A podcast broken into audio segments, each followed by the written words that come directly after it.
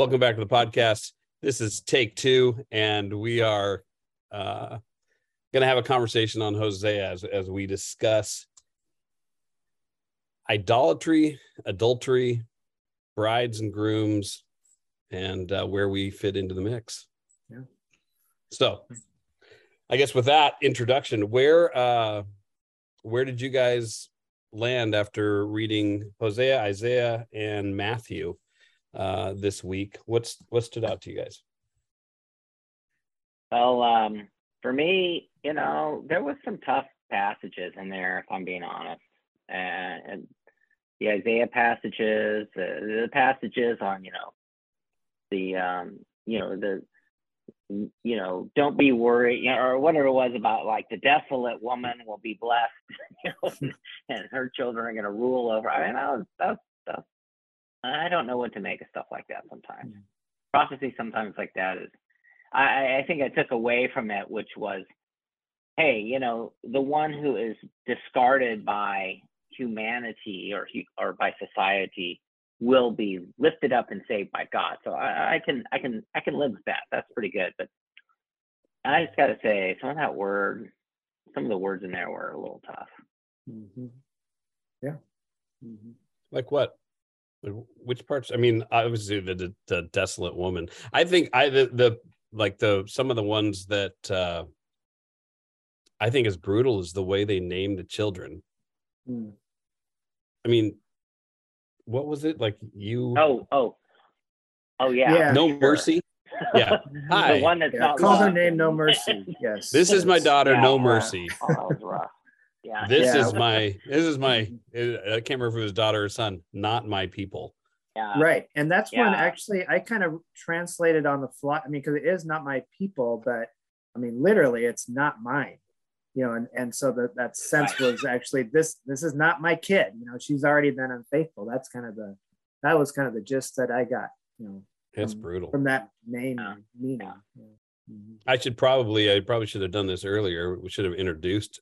If this is this going to be audio or video, Peter? Peter? This is going to be video, and it's uh, you know I, I think the initial uh, subscribers all know us, but uh, there may be others that pop on uh, to the podcast because it will be on our website for uh, until okay. Jesus comes back. So, well, my name is Joel Price. Uh, we've got uh, Pastor Peter Turnus. We've got you guys said hi, uh, Mark Jones, and James Wilborn, sharing our collective wisdom, which fills up about a thimble.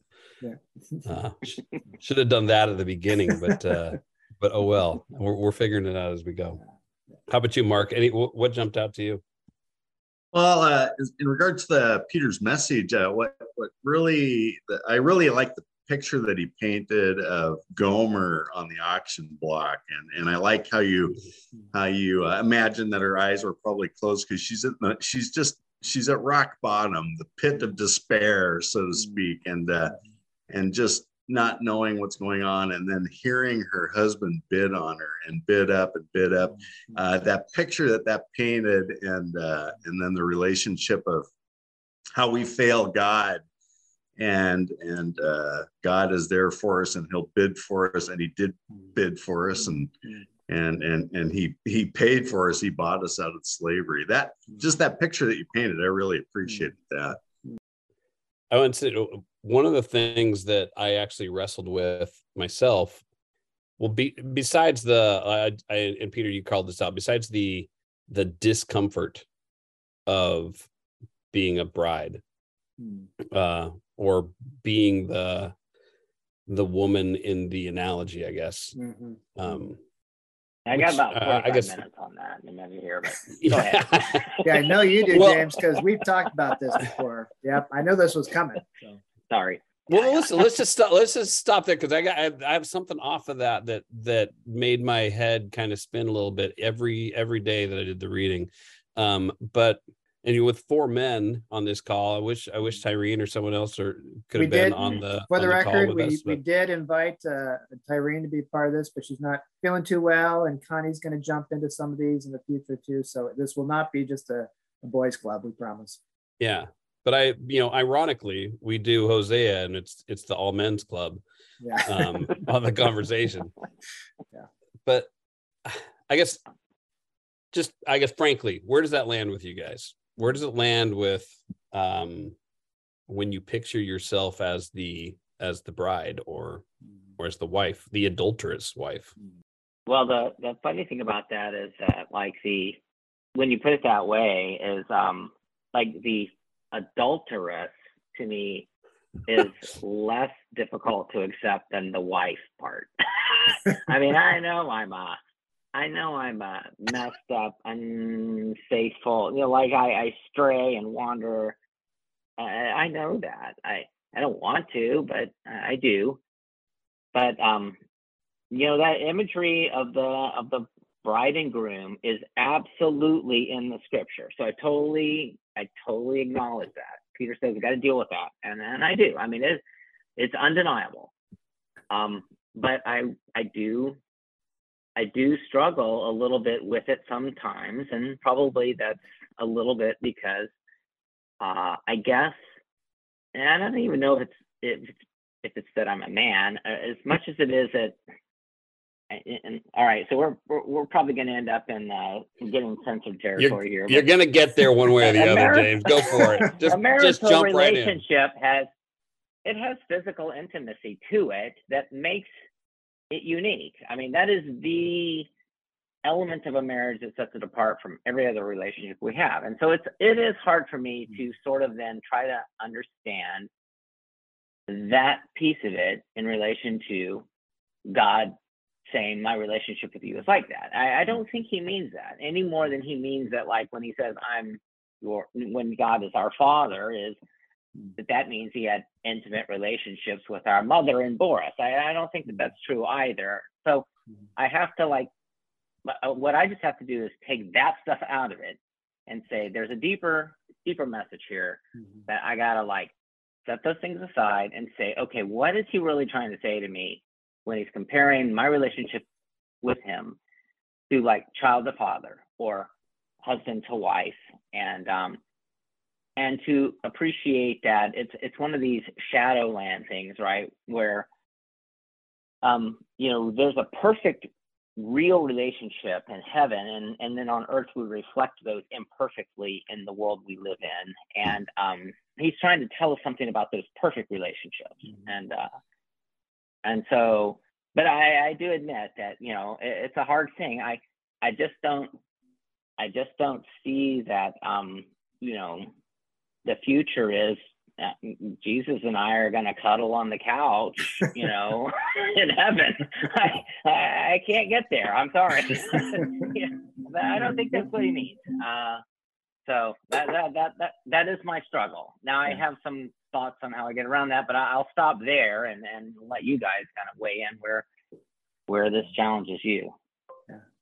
I'll, I'll jump in there if that's okay, because I'm, I'm glad, I, I knew it was going to go here. And, and I was thinking, we had a good discussion at our Tuesday group, Mark. Mark uh, Yes. Jones led our, our Tuesday group. And it's not just us, because uh, one of the gals in our group had a little bit Yeah. of difficulty uh, because of the physical intimacy piece of marriage that is kind of tied in with that. And I, I think two thoughts came to my mind is that, and then I think Mark, you said too, you, you mentioned somebody else who had a struggle with just that word intimacy. You know, that word, you know, you, you did it yourself, Right, somebody else you knew had a, had a struggle with that. And, and, and I can understand that. Um, I, I, I do resonate with that word intimacy with the Lord. Uh, I think that's a good word.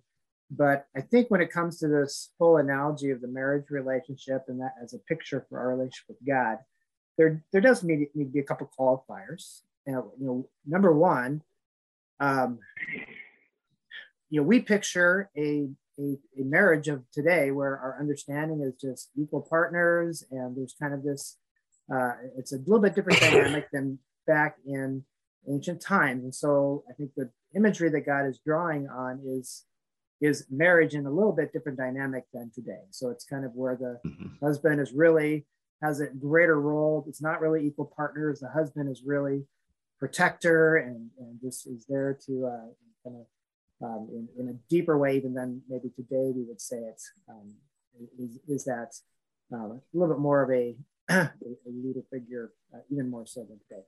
Um, the other piece of it is that this is a picture. You know, this is not the picture, and I don't think you can look at this picture separate from the fact that he's also king, and he's also our shepherd.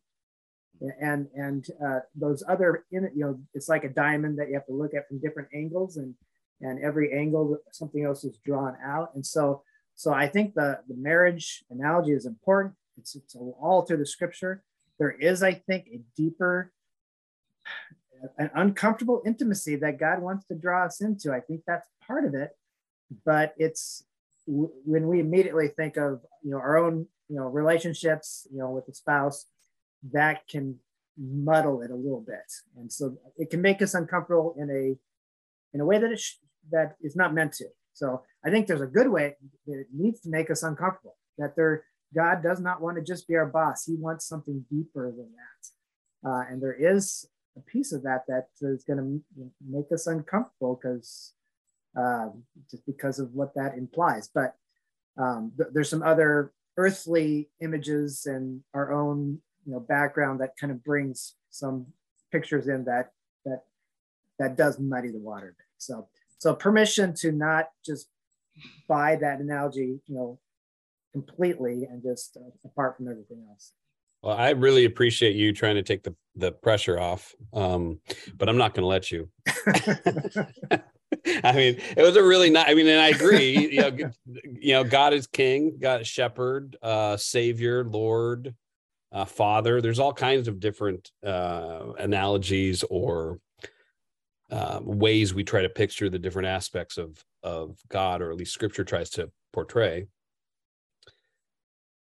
but just saying that those things exist doesn't take away that this is this is if not the most common it's it's real close to yeah. the most common mm-hmm. um description of of god god's relationship with us as a as a marriage mm-hmm. and, and so that goes back to the the discomfort though and and um I'm trying to decide which way I want to go with this, but let's let's do the, the ancient times thing came up to me as well. Hmm. Um, what's interesting to me is that the analogy isn't only marriage and adultery, you know, or uh, it's not just marriage or betrayal; it's a perversion of the marriage relationship. Uh, uh, so, so while we want to remove the the physical intimacy, and I know that I because I want to do that too uh, and most, I think most guys, probably women as well, have a really hard time speaking on that side. But, but uh, it, it's difficult to connect physical intimacy with uh, what seems like the purity of of of God, right?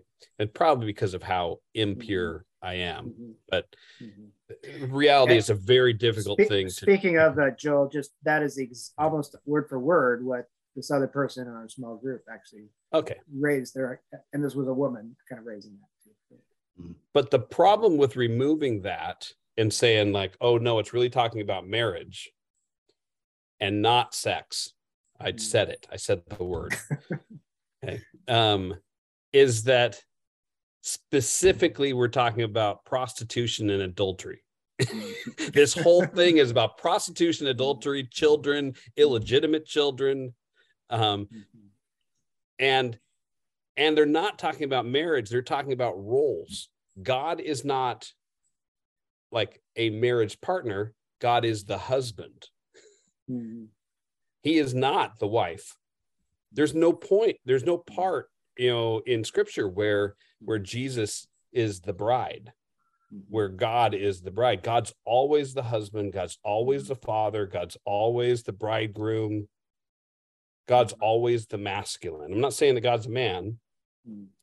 but God's always the masculine, mm. and we are always the feminine. Mm. And I, I'm not. I, I don't want to get you know bogged down into the gender stuff, but the reality is that there's a there's a communicated role or assumption you know so it's I, the way i thought of it is when jesus tells a parable about farmers or whatever he's saying it to people because they're going to understand it right? When when scripture's writing about god's relationship as a marriage and he always uses the masculine for god and, and always it always uses the feminine for us it's because the people hearing it have an accepted and understood uh, picture of what the feminine role is and what the what the masculine role is and in that relationship. But so to me there's two things it, that make this impossible to ignore. It's one that is specifically is masculine and, and feminine. And two you cannot remove sex from this story. And not and not only that but the, you know then uh, it's the book more job and revelations people don't usually like to read those. I don't like to read those because they they're uncomfortable the one that makes me is the most uncomfortable to me song of songs song of solomon because if I if I, I if I try to picture that in any way as connecting with God, I get right back to this this uncomfortable topic that I don't want to that I don't want to go to. So that's actually our next series. We're going to do a 52 week series on the Song of Solomon. oh no way! I'm out. uh, I love the Song of Songs. It's some of the most beautifully written stuff in the Bible. But I agree, it's it's uh it's challenging to take it much beyond that. But, well, I think the the, so, the piece. So maybe, maybe we'll let me challenge you on this one, James, or or if you can give me, can you picture yourself as the woman or the women that are described in the Song of Song? Uh, and that God and that God is the one speaking to you. Yeah. All right. So I'm going to completely dodge that. but I'm going to offer this. So I'm, yeah. I'm going to offer this. So okay. Um. So I, I, first, I'm going to throw out some word nerdery, which is a term I got from the Prancing Pony podcast. I love that. Prancing Pony podcast, word nerdery. But so I actually went and said, okay, I'm gonna I'm gonna do the etymology of the word intimate. I'm gonna just kind of go in and, like and pick up what this word is. And it's interesting because intimate, uh, it, it does derive from Latin, and it's uh, it's got some roots. And, and since I don't have my glasses on, I can't read my notes. But essentially, the the the bare bones of of intimate really means, um, you know, to to know deeply, to to know inwardly. It, it, it comes from like inmost, like that's kind of like the root. It's inmost to know all the way to the core. And what I found interesting in this little study is that the association of the word intimate to, say, physical intimacy really is a late uh, mm-hmm. invention mm-hmm. of the language, kind of started in the 1900s with, of all things, advertisements for women's lingerie. And they started oh, calling them intimates or whatever. But the word intimate for most of its life has not really been associated so much with the physical aspect, but of the, the deep knowledge of another person that really comes from just um, that, that, that, that depth of an association, that depth of a, of a relationship together. And uh, so I, I, found that interesting. Um, it's almost uh, like uh, there were there were elements and aspects of it along the lines of uh, the way that artistry is is an intimate expression, right? Anybody that that does artist type work and and you know like I'll just I'll just pick writing. There's there's three at least three maybe four. Mark, I don't know if you write, but there's at least three of us here who write. Two of us who are published. One who's going to be published. But when you write, you pour out stuff about yourself it's pretty intimate and, and to put that out there is, is is challenging and art in general is that way. It's not just limited to writing you know um, music you know writing songs and music and all that is the same way. But that that depth of expression i think is really kind of what it really was getting to. And so um, i think that if you put that together with you know um, the, the the concept of when all this is written is is um it's really uh, this this this comparison of our relationship to Christ with marriage is nobody is and and we all know this n- nobody knows you like your spouse it's nobody knows you like your spouse um, your parents don't know you like your spouse. You spend more time with your spouse just living together and and learning to live as as as in harmony with one another take all the physical stuff out of it still.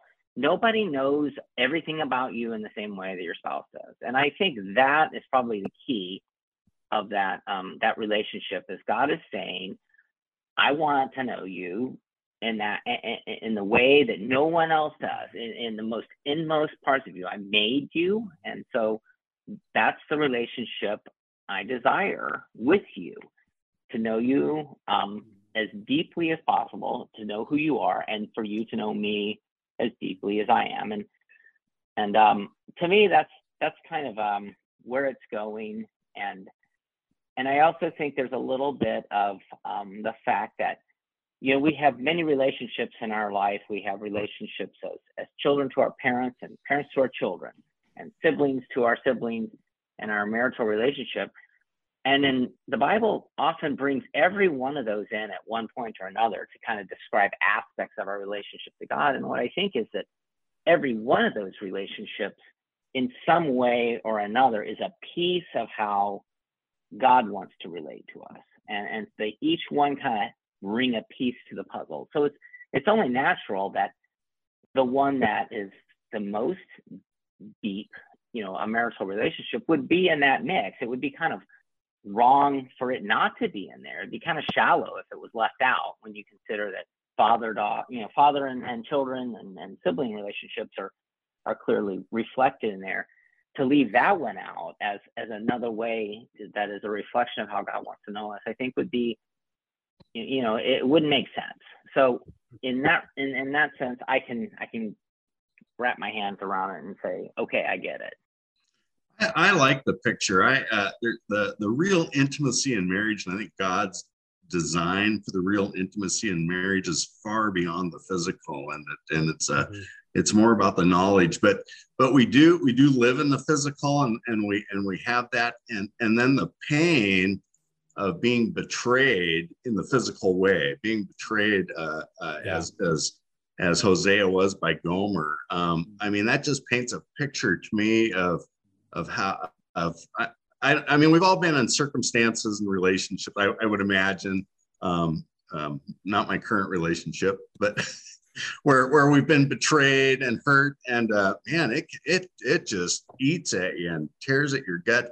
And then to think that my sin does that to God and that's how God feels uh, when, when I betray Him when when I seek other idols when when when I when I do when I do adultery, idolization, uh, uh, and whatever that may be. You know, too much time on my phone, or uh, who knows? I mean, numerous things, and uh, we may not even know. I mean, I think we need to talk to the spirit. Need to ask the spirit to guide us. Hey, where where is my idolatry? Uh, open my eyes to that because it, it could be subtle. We may not notice it. It's a I think it's much more obscure for us now and much more covert than it was back then, where that where they were doing the you know uh, worshiping the idols.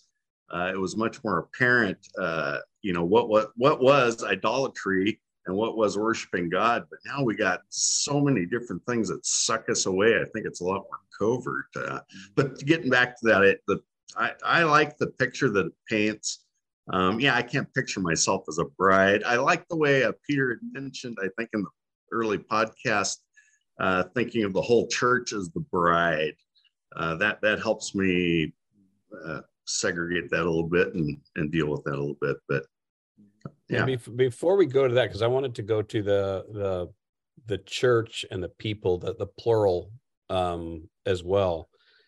Uh, I mean, as James we're talking, and, and then Mark, you just you kind of just hit it again there's multiple betrayal um, examples over, over and over again in in the Bible. You know, whether that is a kind of king subject betrayal, you know, rebellion, or you know, neighbor against neighbor, friend against friend, father child, you know, the prodigal son, or or what have you. You there's all kinds of illustrations of betrayal or abandonment or you know a breaking of a a loyalty, I guess, or a commitment. Um, and while if you were to tell me, and maybe this is a very, very kind of ultra male thing to say, but if you were to uh, say what what means more, the the physical or the emotional, I would say the emotional. But as you were talking, nothing hits harder than physical betrayal and I, and I'm and as as I'm listening to, I'm thinking that's what that's what God is equating this to. I can actually like deal.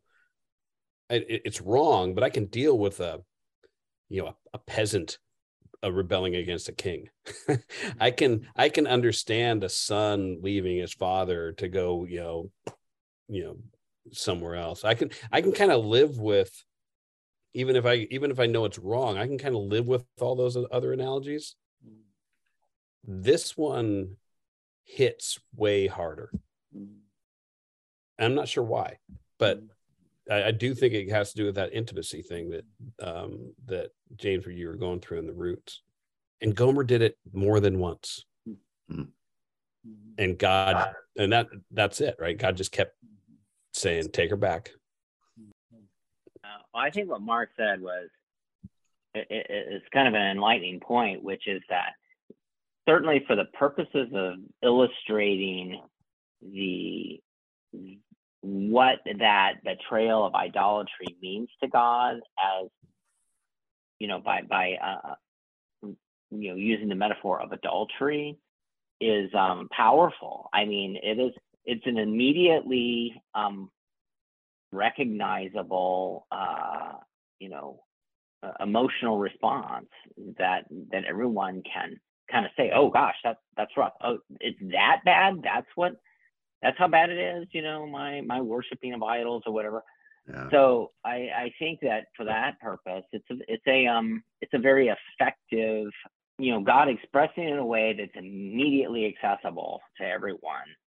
This is how it is to me. Okay, this is how yeah. bad your idolatry is. It's not just like, you know, you know, you know, you, you rooted for the wrong team. You know, you know, you decide not you decided to root root for the 49ers this weekend instead of the Seahawks. Uh, and that's pretty bad. But you know what? It's different, right? So we all we all get that.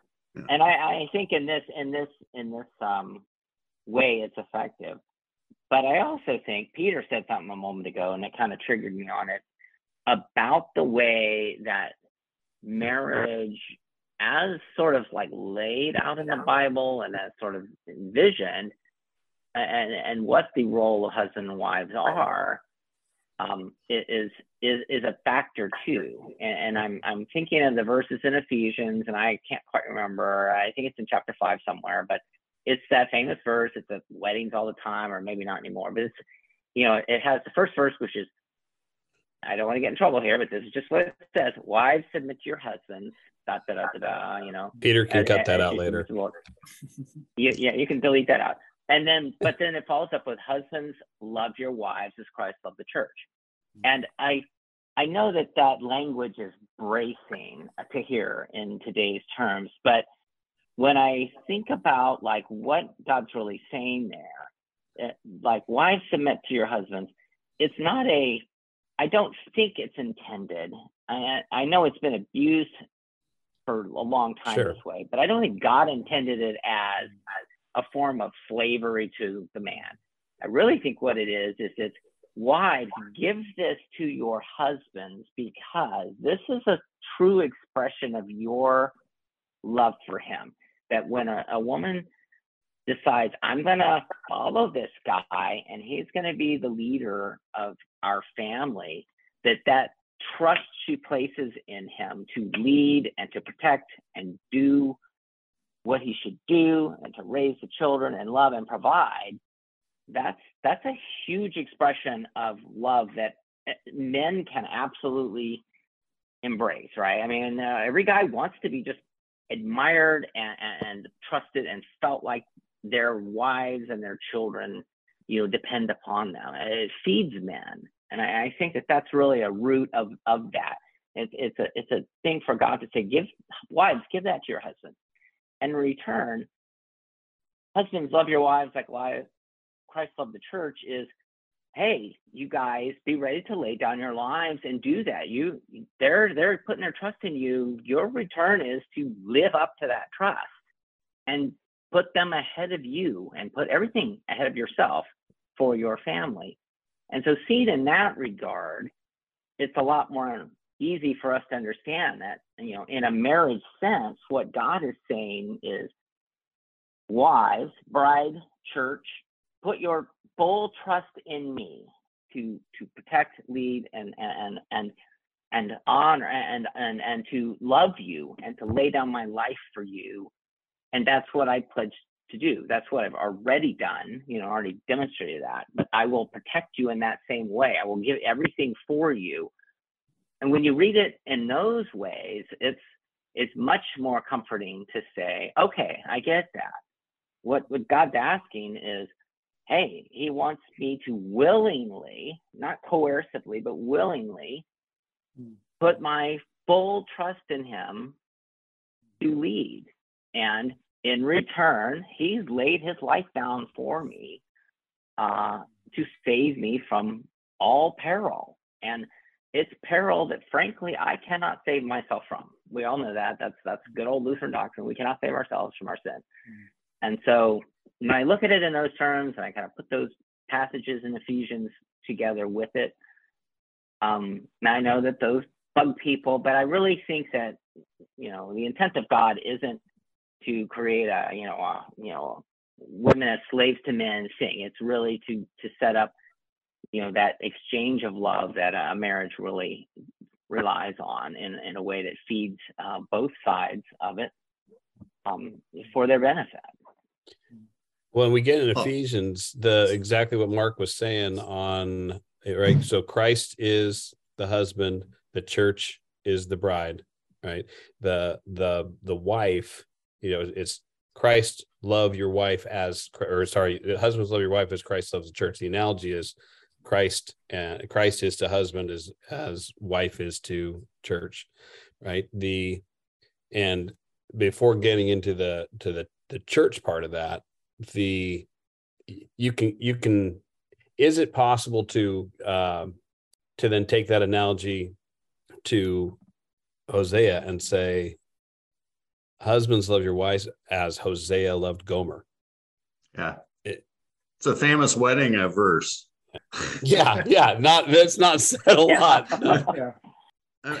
That's where you get the supernatural stretch beyond what most humans are probably I mean, a lot. I think that's that's a stretch for most humans to do, but I do think that that is the that is the point of, of it with God is that hey, you know, not only um, you know, do I love you this way and all that, but even as you fail, falter, fall away, get drug into the depths of hell itself, you know, eh, I'm gonna buy you back and save you mm-hmm. from it despite all the pain you've caused. Yeah, that's, that's powerful. That's a powerful uh, image. And, and we, I, I, think, again, we go back to ancient times, uh, kind of a, a different perspective. I like to look at Jesus through the lens of a 21st century Christian. Uh, he's a hero, he's a savior, he's a lord, he's a king. So when you know when husbands are supposed to love their wives as Jesus loves the church, I'm like, yeah, sacrifice, sacrifice, yeah, but kind of in a really heroic way. I, you know what I don't want to be? I don't want to be Hosea. There, there's nothing about that that I can picture in a heroic way. I mean, I'm just like, hmm. oh, that is just really you, you, like every time God asks him to do it again, and he says yes, I think, oh man, I'm not sure I would have said yes to that. And I think it's it's hard, although it brings back to light. People in Jesus' day didn't see him as a hero. He was dirty and he was hung on a cross and he and that's it's why the pharisees couldn't see him or one of the reasons the pharisees couldn't see him he didn't look like the messiah he looked like he was getting walked on. He looked like he was being taken advantage of. He looked like it looked like someone who couldn't get the loyalty of his people. In fact he didn't get the loyalty of his people. They crucified him. And we're back to like which for for i think because of the the modern Christian point of view, I have a I have a hard time remembering that the perceived shame that people would put on Jesus, I can see much clearer in Hosea. I mean, that's just it's just that's just really really hard, and that God does that. He just keeps putting himself in that position for us. Well, it is interesting and a little ironic that like here we are, sort of like talking about how you know like you know the masculine and, and our, masculinity as guys and all that, and yet you know all of the stereotypical masculine heroic elements are are kind of laid aside here by Jesus, yeah. the the bridegroom, in that sense that he doesn't care about that stuff, right? He doesn't pick up the sword and fight mm-hmm. the bad guys. He actually chastises his disciples for that. He he doesn't fight and defend himself. It's all he he is so single-mindedly focused on his vision of saving his people that there is no degree of of of shame, debasement, embarrassment, or whatever that he isn't willing to take on to achieve that mission. And that is a form of heroism that really is challenging uh, for us to say. I mean, that is not what our culture reflects as heroism. But if you throw aside all the action and just say, what is he achieving? it's the most heroic thing possible, mm. right? I'm going to save as many people from the fire as I can, you know, and he's just doing it in a way that isn't what we traditionally think of. But, um, and that's, that, that's kind of an interesting, um, you know, kind of an interesting twist on the whole thing. So I'm sorry, Mark, I cut you off when I was, I think we were talking at the same time. I don't know if, if you remember what you were going to say. Oh, I was just uh, I was just thinking of Hosea and his role as the husband here and what he's being called to do and how he's being called to love Gomer no matter what.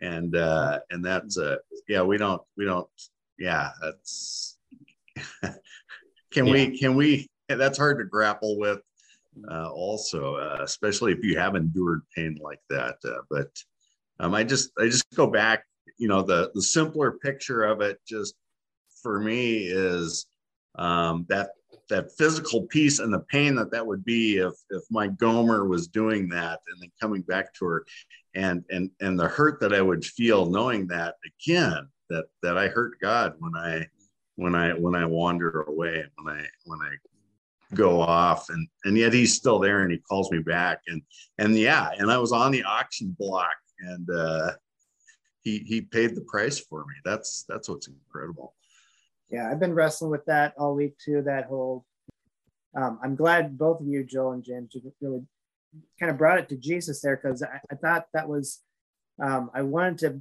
introduce that that final reading for Friday was was was Jesus himself, um, referring to himself to himself as the bridegroom. And it's one thing for these Old Testament references of God loving us like a spouse, like a husband, you know, to a to a wife, and then the great vision of revelation and you know the church is the bride and you know that's kind of philosophical it's kind of a little dis but here is jesus actually identifying himself i am the bridegroom you know and and right now my disciples are with me there it's like we're we're in this you know quasi marriage type relationship of some kind and with himself as the bridegroom one day the bridegroom's going to take away which is when he goes you know, to the cross and resurrection. And we're in that place right now where we don't physically have Jesus, the bridegroom, with us, but that relationship is still there. And and so basically saying they're going to fast in that day. They're going to long for the bridegroom. So there's some piece of that for me as I'm just kind of because I'm having my quiet time in the morning and just reflecting on that. You know, this this relationship I have with Jesus, it's I mean, it is it really he is the bridegroom. And and to get back to what you kind of Joel, you gave me the, a break there as I was trying to pass it on to the whole church, and I think that that's a mm-hmm. significant piece. But there is a personal piece there too. And, when Jesus was referring to his disciples, he knew them by name. He had personal relationships with each one right. of them, and so, and so you know it that piece, and then it, you know the the call to that have that dynamic with Jesus, that relationship with Jesus in that way and I'm like what you just said, Mark, just the conviction that when I do go after other things, um, and truly, I we had this discussion Tuesday night too. you know, is every sin idolatry? And and uh, we had a little bit of disagreement. I, I don't think it is. I, I think there are variants of sin, uh, but we can disagree on that. But uh, you know, there. But that aside, so maybe there's sometimes when I'm giving my love to something that should mm-hmm. be to God alone. You know, I'm depending on something. Uh, there, there's there's an idolatry there right? that really is spiritual adultery. There's other times when I'm just giving him the silent treatment. it's just a bad marriage right now, and, and, I'm just not being a very good spouse, and I'm hurt, but I'm still hurting him in in those ways. So one, one of the things that I think it kind of ties to um, a point you made in your in your podcast. So this is a pretty short little book, relatively short little book and little story with Hosea. But like what Mark was saying is, it, he was called to do something really challenging, but but he did it, and it's incredibly informative of God's relationship to us. And so, yeah, and so yeah, his book was short, but like you said, you know, we call them the minor prophets, and I've always sort of like chuckled when I hear that. It's like, hey, they still made it in the Bible. Who else? I mean, they still made the team, so to call them the minor prophets always that. Eh. But like you said, it's it's just about the shortness of of their story. But short as it is, it, the impact of it is powerful. I think. I mean, it is a it goes right to the heart of one of the things that almost all of us as humans can really grasp and understand. And we read the story and go, I can't believe, I can't believe he did that. Uh, I can't believe Hosea did that. You know, it's mm-hmm. easy to say, you know, he was called to do something so hard and so challenging, and he did it. Um, and he did it because, you know, I think he really understood know, on some level that um, he was demonstrating something about God's love, and, and he clearly was. And I don't even know if he knew the big picture, but in the context of everything that's in the Bible, I mean, it's it's one of the most powerful metaphors I've seen in the Bible about what God is willing to do for us. And so, I think that um, that was that was something that's pretty cool about it.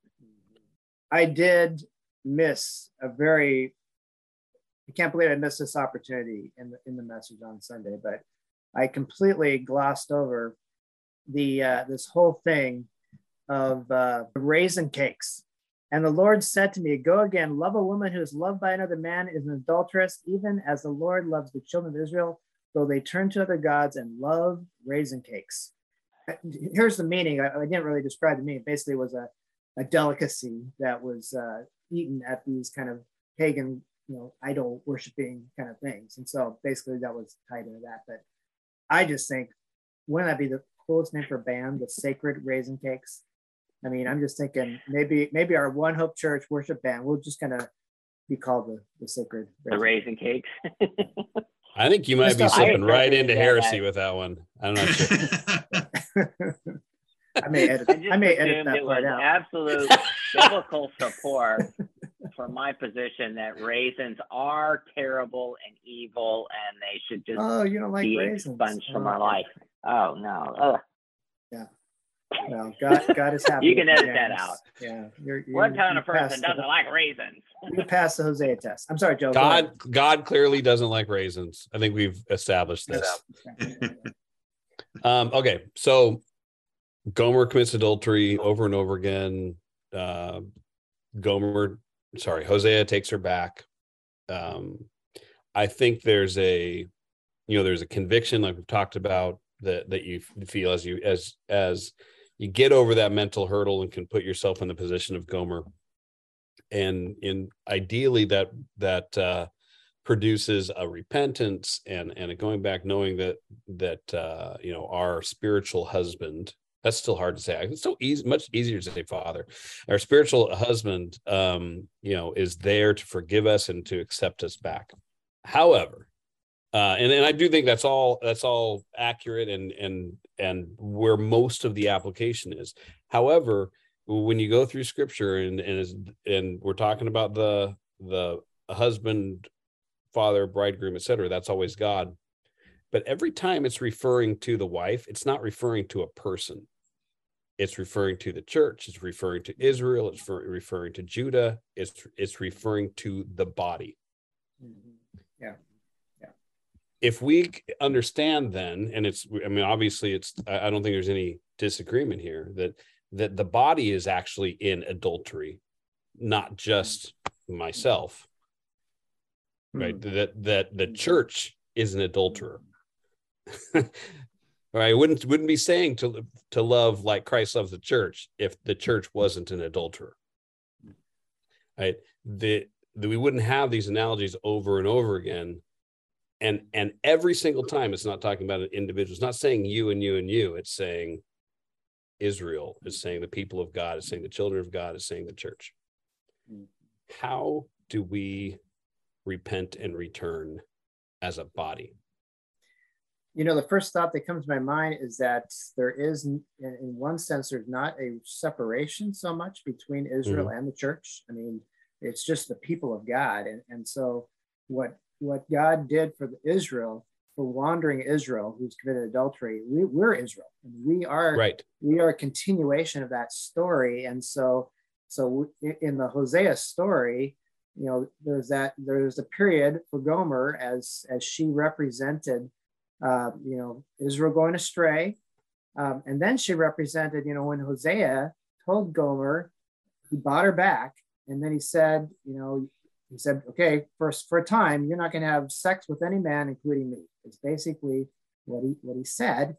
Yeah. and i believe that was kind of alluding a little bit to uh, uh, even kind of prophetically of, of that this you know time before the coming of the messiah uh, in, in that it was there was going to be this period of uh, you know no temple the temple's destroyed and and and there's kind of a, a, in those 400 years of silence you could say there's there's no prophetic word given during those centuries and until the bridegroom comes and then there's uh, and, even- and even of course then there's this kind of hiatus there's a jump to the second coming and and the final consummation but um, um, all that to say I, I don't I don't know that we can figure that out. I, I, I it's I don't want to say it's not our job to repent. It is our job to repent, but we can't try hard enough to be a really good spouse now as the church. You know, like we got we got to be a pure bride. No, Jesus has made us pure through his blood. And so it's the continual thing of, you know, he laid down his life, he bought us back, done, you know, and, and, uh, and so there's at some degree, there's a resting in that. Uh, and of, of course, the response is we want to live, live in faithfulness, but I, um, I, I think in the, in the story, it's, it's, it's done. You know, we- we've been bought back. We are safe. We're secure. We're, we're, he's made us faithful. He's, he's, he's purified us in his blood. He's declared us righteous. We're clothed with the righteousness of Jesus, the pure, spotless robe. Now, how did that play out in the day to day of what we would call sanctification, which is kind of us collectively trying to work out our salvation with fear and trembling? You know, maybe that's another kind of side to the question of just, uh, but at, at one level, just a caution to not um, to uh, not see this as okay. We gotta we gotta purify the church now somehow, and uh, so we can do that and not commit adultery. At the same time, that brings up a, a point too, though, that the church collectively can get uh, distracted with um, with causes that can become idols. Uh, we, lose we lose sight of our real mission and purpose, and uh, I don't know what those can be, but I think it's good for the church collectively to be mindful that we always stay focused on um, on uh, uh, what's what's going to build the kingdom. Uh, I, you know, we want to fix things here, but if we get too focused on one thing or another or a cause or whatever, I think that can become an idol for the church or mm-hmm. for an individual, individual, or for you know the, in the church as a whole.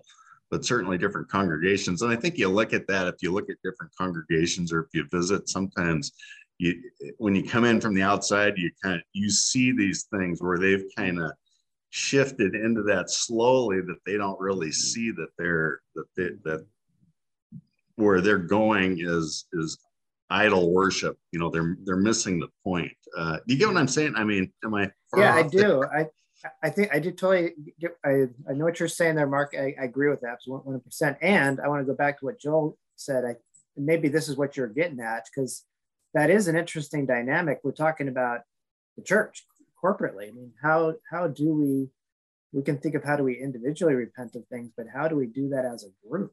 You know, as, as uh, well, and I think because I think we've all it, and similar to the God's King, God is you know Father. There's that this applies individually. It applies to the the big you know church, uh, the a whole body. It also you know bodies or or churches you know small c's churches and things like that so i, I think it's not or or either or it's and it's mm-hmm. it's all of them mm-hmm. yeah. but i think we uh, there's not a christian out there that hasn't seen churches bodies go astray mm-hmm. I, I, mean it's it's it happens we know it happens mm-hmm. um and we've and I, and I was going to come to this too i even though the the time away i mean it's it's really poignant that that section where he takes her back and says you know you're not going to be with anyone including me mm. And while while that's i think it's a really neat kind of prophetic vision of the 400 years it's also accurate in how you deal with an addict and it's and mm. in my personal experience god's done that with me multiple times where I want to like when I when I when he welcomes me back and I want it to be like, all right, now we're good. There's many times a a period of separation. There's a period of like, no, you're back. I forgive you. You're welcome. There's gonna be a separation for a while. Mm-hmm and i've experienced that multiple times i probably shouldn't you know be admitting that on a podcast because it's also admitting how many times i, I go astray but no, um, I'll, I'll, I'll agree. I, I experienced yeah. that too, you know, I, and I'm a big grace guy and, and you're totally forgiven, but just experientially, I don't think it's just a psychological thing that there is when I've sinned and I've repented, there, there has been for me too, uh, you know, it's, it's often a graceful thing uh, that I go through, but there's there's a there's a grieving over that, and at a, I think a sense that you've hurt God, you know, at some level, and and and there, that relationship has been. Um, I think there's a dysfunction in hurt. it as as well as is is when I leave the presence of God. That's a that's a really good euphemism for however I sin. um, when I leave the the presence of God, it's usually because what I'm doing if it's not every time i'm i'm actually just going to try to fulfill what god has for me i that i don't want to wait for or i don't want to you know uh, or i don't mm-hmm. trust god to provide so i'm going to go this way i'm going to get it myself god right mm-hmm. and I, I think when i when i again we come back to this kind of sex analogy which is so hard the reality is if if hosea takes gomer back as if nothing has happened he's feeding her addiction. he is he is he's allowing himself to be her fix hmm. and not dealing with the sin issue that allowed her that that drove her away in the first place. And i think god does that with me as well in that yeah i could let you back and i could pretend everything's good and it is good. I've forgiven you grace yes. But you can't use me as your spiritual whoopee. That's not how this works. And i think that's that's the mm-hmm. separation. I think it's just yeah. a healthy thing and jumping back then you know switching metaphors to the father son i mean we just read he did hebrews you know those whom the lord loves he disciplines and he scourges yeah. every son whom he receives because he loves us he wants us to grow anything that uh any kind of burning thing that you that we we uh skipped over or, or glossed too fast or or didn't talk about it's easy to miss the obedience that's so uh, so obvious, but uh, Hosea's obedience is just incredible. Mm. Uh, so there's that obedience piece, but Hosea and uh, um, to me, it's the it. Hosea's obedience is right along with this, the sacrifice of Isaac. Is mm-hmm. is like mm-hmm. mm-hmm. I the the willingness just to say yes. Mm-hmm. mm-hmm. That's that's something. Um, okay. Well, uh, we could probably talk about Hosea for another hour, but we'll we'll close it there. Um, if you guys don't mind, I'll just say a quick word of prayer and we'll wrap it up for this week. All right. That's good. Dear Lord God, thank you so much for your word. Um, even the even the ones that are uncomfortable. Uh, and Hosea is an uncomfortable book. It's it's it's an it brings to light our adultery. Uh, it brings to light your unwavering grace, forgiveness, and acceptance of us, and your complete knowledge of our adultery. Lord, help us to be obedient like Hosea is. Help us to be repentant. Help us to help us to come back to your arms, Lord. And live in your embrace in a in a healthy, intimate way with you. In Jesus' name we pray. Amen.